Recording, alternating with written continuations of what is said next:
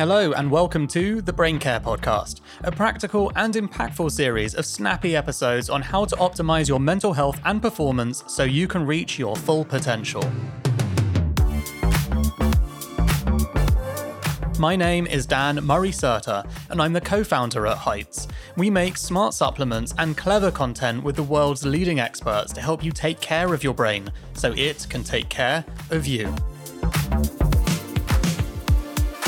Hello, friends, and welcome back. Ambar Driscoll has returned to share her journey with eating disorders and talk to us a little bit about the ways in which social media promotes disordered eating.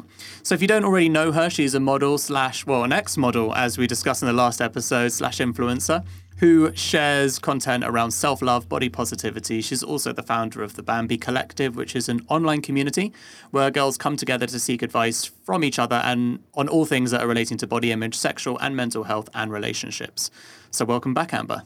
Thanks for having me back. Um, I'd just like to start this episode by adding in a trigger warning, just in case, that we will likely talk about uh, some references towards eating disorders. Although my aim here is to share, you know, inspiring stories in hopes of making people feel a lot less alone in the world for stuff they're going through, it may not have the intended effect, obviously. So if you think this episode does you more harm than good, please turn it off. Feel free to look at our other episodes or just go for a walk instead and take your headphones out and just admire nature. Now, I'm not sure if you're familiar with someone called Rio Fredrika. By any chance, Ambar? No. So I just did an episode with her, um, as well as really interesting on eating disorders. So she's a capital DJ and a fellow influencer, and speaks really openly about bulimia, binge eating, mm. uh, anorexia, etc., etc. And I think it's so important to talk to people about this stuff because you know eating disorders have the highest mortality rate of any mental illness. So approximately 1.25 million people in the UK have an eating disorder. 25% of those are male.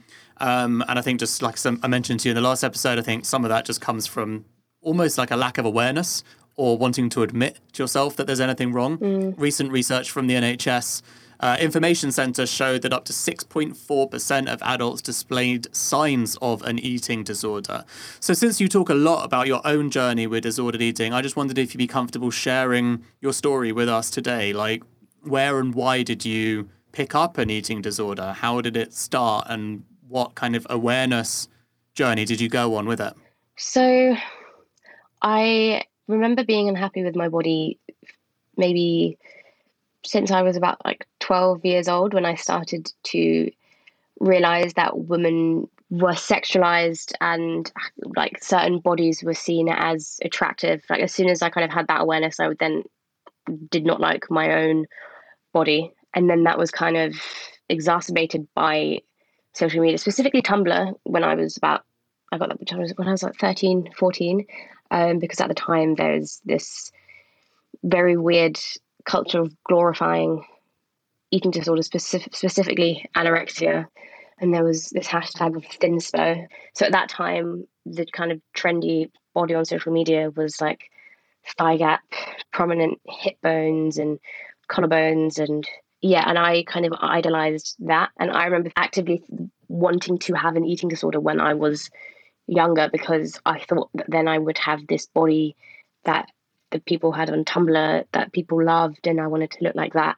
And like I would try and like develop an eating disorder when I was like 15, which luckily didn't turn into an eating disorder. But like that in itself was like well, obviously disordered behavior to do with my body and eating. So I had a few years obsessing over my body and working out and losing weight. And then when I was at university, so again, I actually went through a bad breakup and I lost a lot of weight because I wasn't eating for like about a month. And then people started complimenting me, and it was, I couldn't maintain the weight that I'd lost in any way. So I started purging after a lot of meals because for me that was the only way I could maintain this weight and I almost didn't want to let people down that like had complimented my parents and that went on for maybe yeah a year I think. And it was this weird thing where like other people at university were doing it as well like after meals and before nights out. And yeah there was just this whole toxic mentality going on. I actually can't remember when I stopped doing that. It was more just I started actually it was because of social media. I started following people that had that were showing like not completely flat stomachs and embracing their bodies. And it made me slowly start to realize that maybe actually I don't have to look a certain way. And so it's not like I had this like miraculous like recovery and suddenly I decided to stop. It was like a slow thing. I almost can't remember a lot of it. What were your friends and family like at this time? Like, were you able to talk to any of them about it? I didn't tell any of my family what was going on. I definitely didn't want them to think that I had an unhealthy relationship with food or my body. Um, friends, because I was at university, no one was particularly talking about deep topics. We were just going out every night, and everyone was exhibiting very unhealthy behaviors of like binge drinking and like loads of so yeah it wasn't exactly a thing that was discussed really. And what about like the role on social media then? So as someone that's going through this experience with social media like making a massive impact on either your recovery or making it worse? Definitely positive for me. Well it's important to like curate your feed and that's what i always say. Like a lot of people just follow accounts that look pretty or people that look attractive because it's like nice to look at, but not realizing the actual effect that that has when you're just constantly unintentionally comparing yourself to these people and thinking that that's the beauty standard. So, yeah, so I curated my feed to only sort of have positive influences on me, which massively helps. Um, although TikTok is very, very bad for it because you can't control what you see and like yeah, you could look on like the following side of the feed, but no one does that. Like everyone looks in the view page, which is unique to TikTok. Like that's not what happens on Instagram and this. And but like no one looks to their explore page on Instagram. Like you look at your following anyway. So and because of the TikTok algorithm, like if you engage with one video, you get loads of them. So over lockdown, I saw loads of weight loss ones and so I started looking at them because I not mm. because I was interested, but I wanted to see like, what was out there, and it was crazy what was being put on my feed and I can't imagine like looking at it with the self awareness I have, I know that like I'm not gonna be mentally affected by it. Like I'm more looking at it for research purposes. But I can't imagine what teenage girls are going through right now. Like I would I've, I think it would ugh, I don't know. TikTok's yeah, really bad. Yeah, that's interesting. Like what do you think the impact would have been like over lockdown, for example? Like there was this whole thing about all the girls doing this Chloe Ting workout challenge and all doing this hourglass workouts, and it's like you can't get an hourglass figure by working out. That's lit, that's just genetic. Like no matter how much, like two people could follow the same workout program and eat completely the same, and they're not going to look anything alike. Like, and a lot of people don't understand that. It's like sometimes scrolling through TikTok, it would just be a video of a girl just doing something, and like she's got a nice body, and all the comments be like, "What's the workout routine?" or like, "What do you eat in a day?" And it's like that mentality of people thinking that if I do this, I'm going to look like this. Like people don't realize that that's not mm. actually attainable. And then it's also just horrible that people are constantly idolizing someone else and not appreciating their own bodies. So, as someone who's been through this journey and then come out the other side and is now on social media talking about this stuff, but like obviously clearly quite aware of what other platforms are doing and some of the damage that's going on what is like your what is your advice? What's your practical tips for people that might need some good insight on how to manage like I guess their own inner voice around body positivity or image? I think yeah, a big thing is just follow as many kind of like well, I think everyone should follow body positive influence and act uh, influencers, but especially if you are like going through a particularly tough time with your body image. Yeah, and unfollowing all the inspirational people you might be following because you want to look like them. And then on TikTok, clicking the not interested button in videos. But it's really hard because maybe even like deleting accounts for a while or like deleting the apps just for a while just to not be fed it so much. But it is re- really difficult now, I think, with TikTok and young people because a lot of people feel like they're missing out if they're not on it.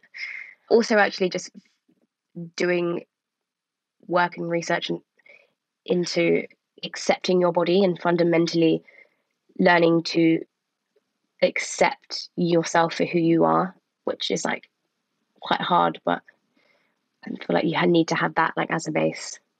What would you say to your younger self now? So, you know, looking back on a 17 year old Ambar, what tips would you give that person?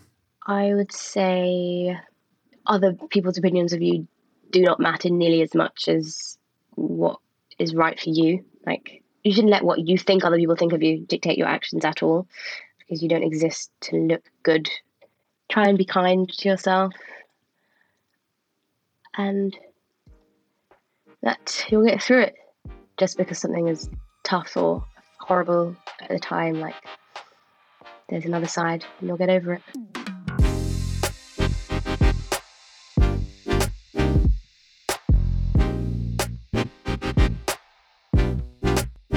You did mention that, you know, if you, like with your routine, if you don't go to the gym, for example, you start to feel quite uncomfortable with yourself because you just, you, know that you need it. What what kind of thoughts go through your head in, in, in those moments? Like, you know, are they sort of negative self talk or is it like more uplifting, positive chatter about what you should be doing? No, because it's for me now, like working out isn't to look a certain way or to like punish myself. And that's like another thing as well. Like people need to try and separate fitness from physical goals because then your relationship with fitness is always about changing your body and it's not enjoyable um, so yeah, focusing on fitness that you like and doing it for the right reasons is important. So yeah, for me, it's more just it gives me energy, and I just love the rush afterwards because I just feel it just makes me feel great. It's like it's like it feels to me like a life hack. Like wow, you can feel that great after a workout. Like it's definitely not negative talk. It's more do this, your body will thank you for it afterwards. Like you'll feel good afterwards. Whereas I suppose it sometimes used to be like burn off this food or whatever. It's not that anymore. Great. Okay. And finally, can you share your top tips for improving your relationship between your mind and body and in general, just like how to be kinder to yourself? So, a big thing is it can be quite unrealistic to love your body all the time. And like sometimes people just say, like, just love your body and it'll be fine. But like, actually, it's acknowledging and knowing the fact that you're not always going to have good body image days. Um, like sometimes, yeah, you'll look in the mirror and you don't like the way you look, but that's completely okay at the end of the day as long as you have the respect there for your body and you don't then go and engage in like toxic behaviors because of those thoughts like it's okay like and just being at peace with your body and respecting your body for all that it does for you i like to say like talk to yourself as if you would talk to a friend like you there's no way that you would say the things that you say to yourself to someone you love like there's just no yeah, you wouldn't do that. And so it's just working on being kinder to yourself. And when you're having those thoughts, stopping and like recognizing them and getting into a habit of recognizing those thoughts. And then you can say, actually, no, like I deserve to be kind to myself. And then changing those thought patterns. Brilliant and very on brand for brain care. So the perfect place to leave it. Thanks so much, Ambar. Where can people go and find you to follow your journey and engage, like you say, in some proper feed curation by following someone who's positive about body image? um, yeah, just on, on Instagram. So it's Ambar Driscoll. Ambar with an AR, not ER. Awesome. Thanks so much for joining us. Yeah, thanks so much for having me.